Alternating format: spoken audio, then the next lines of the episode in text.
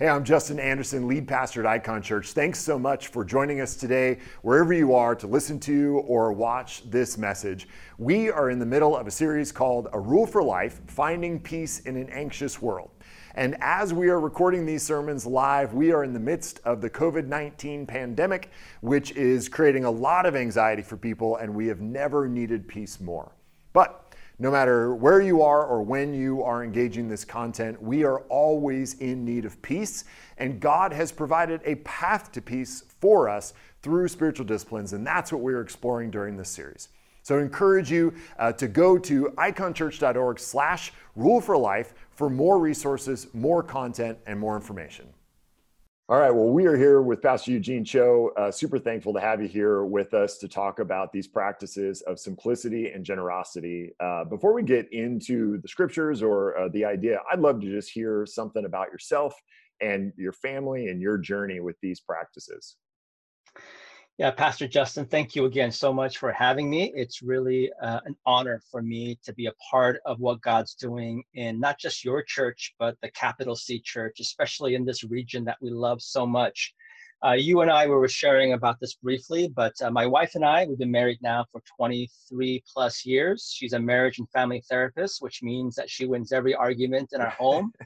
Uh, don't laugh because she'll get uh, she'll be very upset. And uh, we have three kids. We have a 21 year old, a 19 year old, and a 16 year old, um, a junior in high school. And so these are certainly challenging times for everyone, but I also find it to be a great uh, opportunity to reconnect with our aging kids. And uh, as you shared earlier, I've uh, pastored a church here in Seattle for many years. My wife and I planted a church called Quest Church, now in Ballard.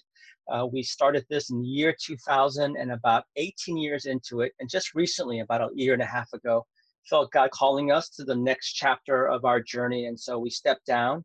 Uh, but the whole concept of generosity and simplicity I mean, for us, it really begins as followers of Jesus. Uh, our faith in Christ informs our thoughts and views about it.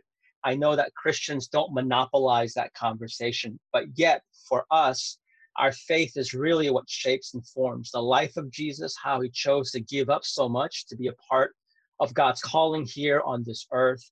Um, and you know, we started this organization called One Day's Wages, and I'm sure we'll get a chance to talk more about this. But the reason why it was so revolutionary for me was for a long time, I just saw generosity as stuff that the big shots, the billionaires, the celebrities, that they were called to do. And so something happened in us where we realized that we no longer wanted to abdicate that responsibility to others, that God has given us so much. And so we were called to steward that which God gave to us. And that started this thing called One Day's Wages. But that's in a nutshell, a little bit about our story. Yeah one of the things I, I actually engaged you uh, as a Bible teacher and pastor before uh, the One Day's Wages stuff. And so I've always loved that you root your work with One Day's Wages and all of the other things you do uh, in the scriptures. And that's that's kind of where it started, as far as I can tell, that that conviction you already spoke of uh, about following Jesus. So I'd love to hear just you know maybe a, a passage of scripture or a concept from scripture that really uh, motivated or catalyzed uh, that what was a really big decision that that moved that first move your family made towards simplicity and generosity yeah, so I'll take a step back and before I cite some of the scripture verses that have spoken to me, you know, we've received our share of criticism because when we started this organization called One Day's Wages, uh, we decided because we were convicted to give up a year's worth of our wages. And so, full disclosure $68,000 was my salary as a pastor back then, one salary family here in Seattle, three kids who at that time were eating about six, seven meals a day. And everyone knows living in Seattle is not it's not easy. I mean, you have to really be creative how to make ends work. And so it took us three years to make that decision. My mm-hmm. wife, maybe a little sooner than I did, but for myself, for whatever reason, it took me three years to say yes to that conviction to give up a year's wages. But there were a couple verses that I think really spoke to me during this time. Now, the initial intent wasn't to give up a year's wages. We wanted to do something But as we were praying about it, that was what God was calling us to do. And so a couple things come to mind. Second Corinthians chapter 9, verse 6 8. And it's a verse that some Christians are familiar with. And it basically says that uh, when we give, we should not give reluctantly or under compulsion. And the reason why that has always been very formative to me is that as it is with all things spiritual discipleship and formation, we shouldn't use fear, guilt, or shame to compel ourselves or to compel others. Now, if I'm honest, there are times as a pastor, I think indirectly or directly, I've like resorted to like strong arming people. And I think in the big picture of things, this is the reason why God's greatest gift to us, with alongside Jesus, is free will. God gives us the capacity to choose. And so I love that verse that because God's grace has been shown and showered to us, we don't have to act out of fear or guilt or compulsion, but again, just out of joy.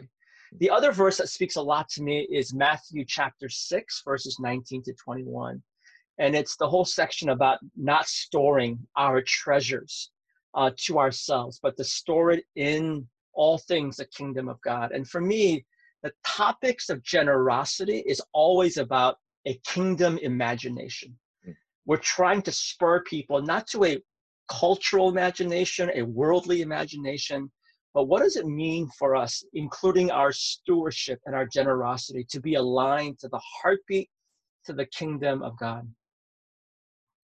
Yeah, it uh, that's that's really helpful, and it, it, always occurs to me in that Matthew six passage uh, that the pairing of simplicity and generosity really matches uh, the work of Jesus. That he, in the incarnation, uh, and clothed himself in simplicity, right? Like leaving the mm-hmm. majesty of heaven and then gave himself so generously, not just on the cross, but in his years of ministry, um, that that is an, a really an animating story for our, you know, kind of practice of simplicity and generosity sure. as well. I mean, it's, it's, it's a, an important point uh, to make because I'm not suggesting that everyone needs to adopt a life of poverty. That's not what I'm suggesting at all. But I think if you were to summarize the incarnation, I call it downward mobility. Mm. Uh, Jesus descends and becomes one of us, consumed by flesh and bone. And yet, I think so much of our context and our culture, particularly in our Western culture, that's kind of dominated by capitalism. And again, I'm not trying to get into a philosophical debate with anyone that capitalism inherently is bad, but I think the main message of our Western world is upward mobility. How hmm. do we advance and get bigger, get faster, get whatever it might be? And there's something about the life of Jesus, certainly affirmed by the ministry of Jesus and his words, that really does exude generosity and simplicity and humility. And I think all of us, all of us could use more of that in our lives. Yeah. Well, and two, there's uh, you know in our culture a movement, even even if it's a sub movement towards minimalism, and uh, you know some of the kind of take the take the, take the things out of your life, right? Um, but when that's not animated by the life and ministry of Jesus, by the gospel story itself, uh, when it's kind mm. of detached from that, it ultimately just is a, a, another attempt, kind of yet another attempt to consume maybe a, in a different way but consume for my my own peace my own self my own you know like uh, it, it has it as its end myself still which is anti Amen. jesus right yeah. like jesus's simplicity and generosity was an inherently others oriented movement and, and I think that's such a powerful kind of catalytic uh, event in our own lives to be able to identify God's generosity towards us. Yeah, so I think this is what makes and what defines us as followers of Jesus. There are good things that we can practice from our larger cultural practice. An example might be Ash Wednesday or the Lenten season. In recent years, it's become somewhat trendy, even within churches and younger churches made up of younger believers, to adopt some of the Lenten practices of giving up certain things. Now, I'm all for giving up certain things but if we're giving up certain things for the sake of giving up certain things, then indirectly it actually becomes just about us. Right. And we're basically forming a theology, in this case, of generosity, really about us. Yeah. And so this is the reason why your question about where does scripture fit in? How does it shape us, not as a form of legalism, but how does it shape us, inform us? Because ultimately, we want the person of Jesus to animate, to shape, to inform, to transform everything that we do. Mm-hmm. So I'm a big fan of generosity. I've had opportunities to speak about that in corporate settings and what have you. But as followers of Jesus, the part that I love sharing with people, both that are Christian and non Christian, is just to be honest and sharing my story. The reason why I do what I do isn't just altruism. It isn't just generosity. Those are good things. Yeah. They're not the enemies of the gospel. But for us as followers of Jesus, when we say and sing, it's all about Jesus. That's what it means. That it shapes the into the, the, the crux of who we are. Yeah, absolutely. I mean, especially in this day and age of social media and Instagram, these movements can be performative. You know, ultimately, uh, and and ways in which we draw attention to ourselves, which which completely undoes you know some of the power of uh, a christ-centered or, or gospel animated uh, simplicity and generosity. So um, one of the things that i want to talk about too is this series is more broadly about how we find peace in an anxious world and mm. and my kind of core argument throughout the series has been that uh, in, in part the scriptures give us and christian tradition has given us these spiritual disciplines which when we pursue them with continuity and and our, our series title is a rule for life kind of a, a play on a, the monastic rule of life idea mm. um, that when we can build ourselves this this rule of life that is formative um, that we can actually find peace uh, and and and i would say that is a really countercultural message, especially when it comes to simplicity and generosity right and you mentioned it before but a lot of the the messaging behind our consumption is yeah consume this product in order to obtain the peace that you've been you know desiring that that need mm. for peace that we all have that's a totally right. legitimate need that every human being has um, so let's talk a little bit about how this these two these kind of dual practices of simplicity and generosity are kind of counterintuitively and perhaps counterculturally actually a greater path to peace. Mm. Yeah, it's a great question. You know, when you study Marketing 101, uh, it's uh, mm-hmm. really interesting because it contradicts everything that you just said. Yeah. Um, meaning that in Marketing 101, they tell you that we have to pick on some fundamental things that human beings or try to deceive or trick or convince human beings that we need certain things in order for us to experience joy and happiness. We have to talk about power and mm. fame and influence and wealth and our all of these things. And so almost every marketing thing that I see talks about or kind of picks on some of those things. So, some rules of life that I think are so integral for us as Christians in a culture that keeps saying more, more, more, right? It's that's the whole mantra is you need more in your life. And if you don't have more, then you're not going to ever be happy. And so, a couple mantras for me. There's a, a an author by the name of G.K. Chesterton, and very powerful theologian. And so this is one of his quotes from one of his books, and it goes like this There are two ways to get enough. One is to continue to accumulate more and more, the other is to desire less. Hmm. Those are the two pathways. And so that's really shaped kind of my role of life is what does it look like for me to have perspective and to have contentment in what I have?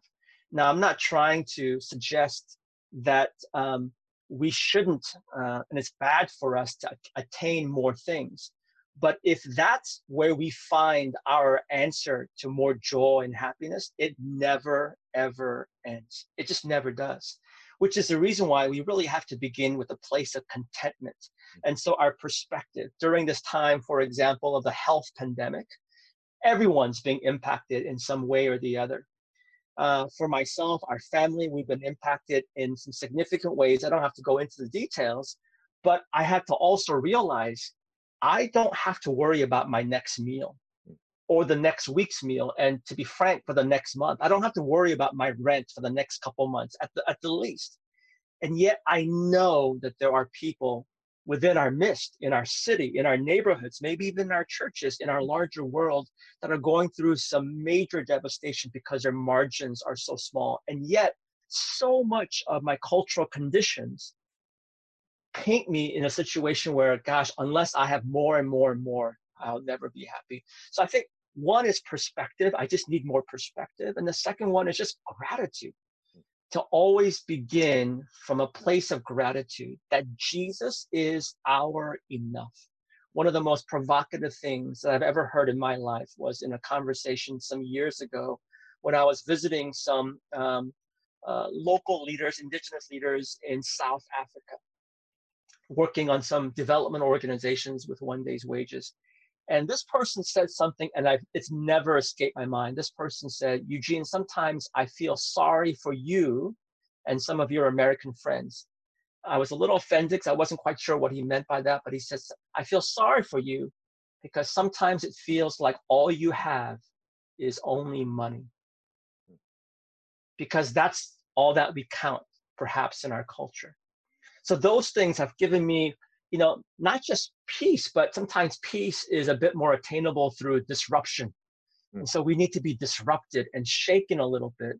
And so, if I'm honest with you, these things don't necessarily give us instant peace, but they place us on a path of peace. Yeah, yeah that's really good.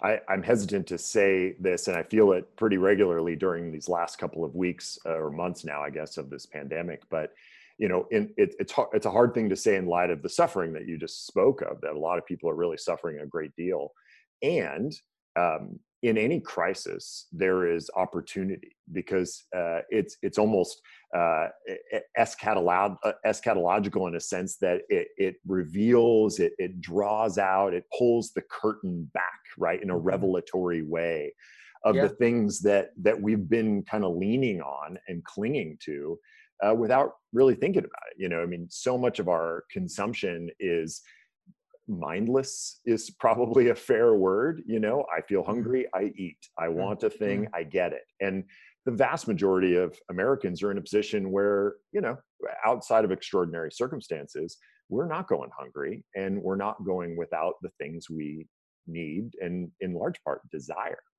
so moments like this are are in a in a sense, even in the midst of their tragedy, also a real opportunity for God to kind of open our eyes and peel back the layers of of blindness uh, for us to be able to see, like, yeah, man, there the this kind of low level stress and anxiety in my life might just be because every time i feel this this insecurity or this anxiety i reach for something that's never going to do it. Like it's it's mm-hmm. never it's never going to satisfy. And so we reach and we reach and we convince ourselves yeah but this next one and this next thing if i just had a little more. And so there's this moment where i was telling somebody the other day like if nothing else this pandemic has given us all space to think too much right? Mm-hmm. like we're all you know thinking about our lives and and there's some real good and grace in that to go yeah mm man, my my life is disrupted, my rhythms are disrupted. Uh, what is it that I'm doing? You know, what am I sure. pursuing? What am I reaching for? And a lot of people are feeling fear right now. Mm. And and I think the fear changes from person to person, but I think it's a really healthy question to ask ourselves like when we feel fear, what do we reach for? Sure. What, what's the thing that we think is going to solve that problem? Right. No, I think I, think you're pointing out some really important things when we're talking about this current health pandemic. We're always talking about going back to normal. I think we're asking the wrong question if we're saying we want to go back to what was.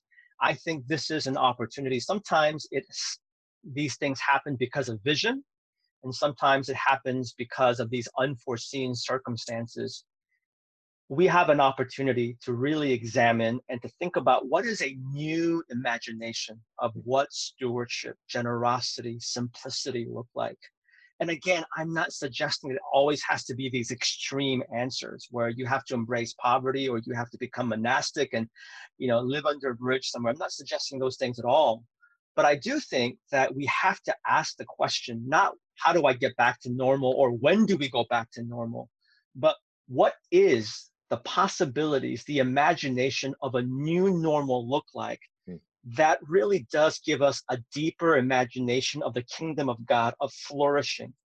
And when we're talking about like um, stewardship, it's not just it's not just treasures, it's not just money, right? It's time, it's our talent, it's where we invest our, our hearts and souls. And so I think this is, uh, you know, I don't want to say it's an opportunistic time because, as you noted, these are really hard, challenging times, and people of all different classes are experiencing this in different ways. But I think it would be such a tragedy for you, myself, anyone that's watching this, if our takeaway is, man, we just had a, a six month bump in the road, and I go back to normal and not be transformed again in some way, a life that more deeply honors and resembles the kingdom of God. Man, so good. Um, one of the things we say here all the time is begin where you are and take the next step. And I stole that straight from C.S. Lewis, which I do most things. Uh, but um, that idea of beginning where you are, because there's no other place where you can begin, um, but not being content to stay there. Just asking yourself, what's what's the next step? And so, hmm. I'd love for you to first uh, maybe go back to that initial decision to go, okay, we're gonna we're gonna work towards giving up a, an entire year's worth of wages. Um, what were some of those initial uh, convictions, initial steps? How did you begin to prepare to to uh, kind of be that level of generous? Yeah. Well, I'll say this. This is the blunt truth. If I knew what that journey looked like from the beginning. Like as Christians, we all we're, we're, kind of obsessed with clarity, and it's not a Christian thing; it's a human thing to be human is we want to be in control. We want to know all the steps.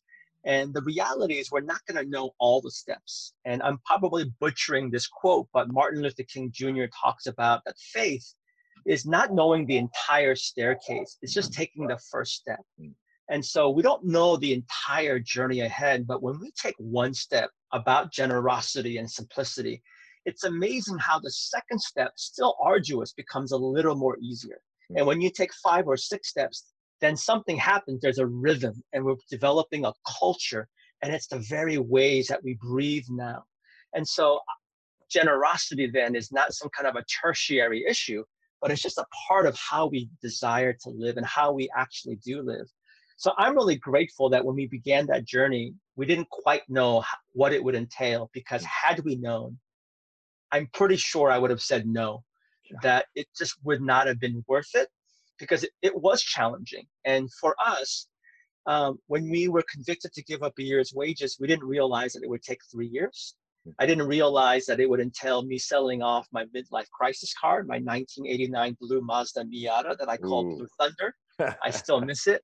Uh, I didn't know that it would entail our family moving out of our home for three months and kind of uh, surfing couches of our congregants. Now, let me pause and say I'm not again suggesting that people need to mock or mimic what we did. That was just kind of what we were called to do. But what was really helpful, I think, was A, making the decision and then making sure that it was a shared decision. So I we talked about it as a family, that it wasn't just a Eugene thing or a Minhee thing, that as a whole family, uh, it wasn't just the what, but the why. The why really mattered, so that it's not again just a result of becoming trendy or whatever. So as a as a family, I love talking about the why we were choosing to do that. And then it was just taking one small step at a time. We weren't going to be able to come up with $68,000 overnight. So it was making small decisions every single day. And the best part about this is that whenever we feel called to something, I genuinely felt like God was calling us to change the world. As trite as that sounds, that was kind of my heart and motivation. And I'm not suggesting that that's not part of the story, but the bigger part of the story that I didn't know when we began was realizing that God really wanted to change us as well. Hmm.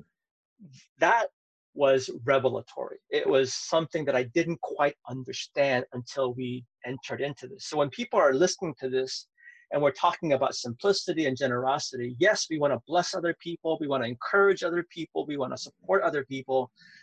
But the reason why I think we do these things is that when we live this out, we embody these things, it's actually us that receive the greatest blessing. When we live and walk more in the likeness of who Jesus is, something beautiful happens in our life. Yeah, that's that's great, and that's man, have we all not experienced that in one way or another uh, as we mm-hmm. follow Jesus?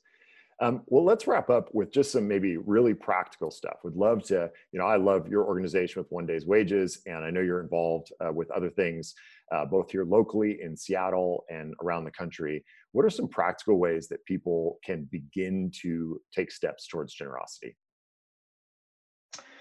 So yeah, a couple things that I would say. One, I think it's it's just good to do a self-assessment. And I know that sounds really clinical, but I think it's just good to do a self-assessment and say, where am I right now?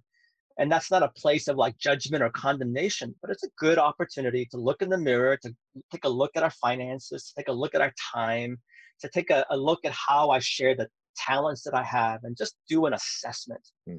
I think that could be really encouraging. Sadly, sometimes in the church, it's seen as a scary thing, but I just think it's a beautiful thing to do an assessment and to do an assessment with other people. It might not be with the entire church, but with some trusted friends. Let's do a self assessment where we are right now and where you might want to go to give us, again, fuel for imagination. It's kind of like the person who is running for a marathon. Like, you got to run a mile first to kind of get a sense of where you are in your health wise. So if I'm running 17 mile 17 minute miles, which isn't very good. But if that's where I'm at, and I want to get to a nine minute mile, that gives me an idea what I need to be working on, if you will. A couple things beyond sharing your story with others is to partner with other people. We don't ever follow Jesus alone. And this isn't because I'm on a conversation with a local church pastor. I think it is absolutely vital to partner with your local church not in the totality of everything that you do, but as a significant part of our stewardship of time, talent, and treasure. So I would encourage people, and that's a great question because if you don't want to partner in your stewardship of generosity and simplicity with your local church, then you should find a different local church. Hmm. But we want to have everyone be a part of being a part of what God's doing lo- through local churches. The other thing is find trusted partners, individually, organizations, obviously i would love for people to partner with one day's wages. I'm also running an organization called bread for the world that does advocacy. But it is so good to know that there are some things that you can do alone but also such a beautiful thing to partner with your local church and to partner with organizations that you trust. Yeah that's great well, man, thank you so much for your time. It has uh, been a joy to have you here. I love uh, that our people get to hear your voice. And uh, thank you for your work here in Seattle and the, the gospel impact you've made here. And you know what, man, you are changing the world. So, uh, I, it, you know, the Lord is working through you, and I'm encouraged by you. So, thank you for your time. Thank you, Pastor. I really appreciate that. This teaching was recorded as part of our current sermon series at Icon Church. During our weekly gatherings, we move from the teaching into a time of response to reflect on and respond to the work of the Spirit. While we recognize it's hard to capture that in a podcast, we'd still encourage you to take a moment. Consider what the Spirit might be saying to you in response to what you heard. For more resources and details about how to join us on Sundays, visit iconchurch.org. As we say each week, Christ is all, and we are His.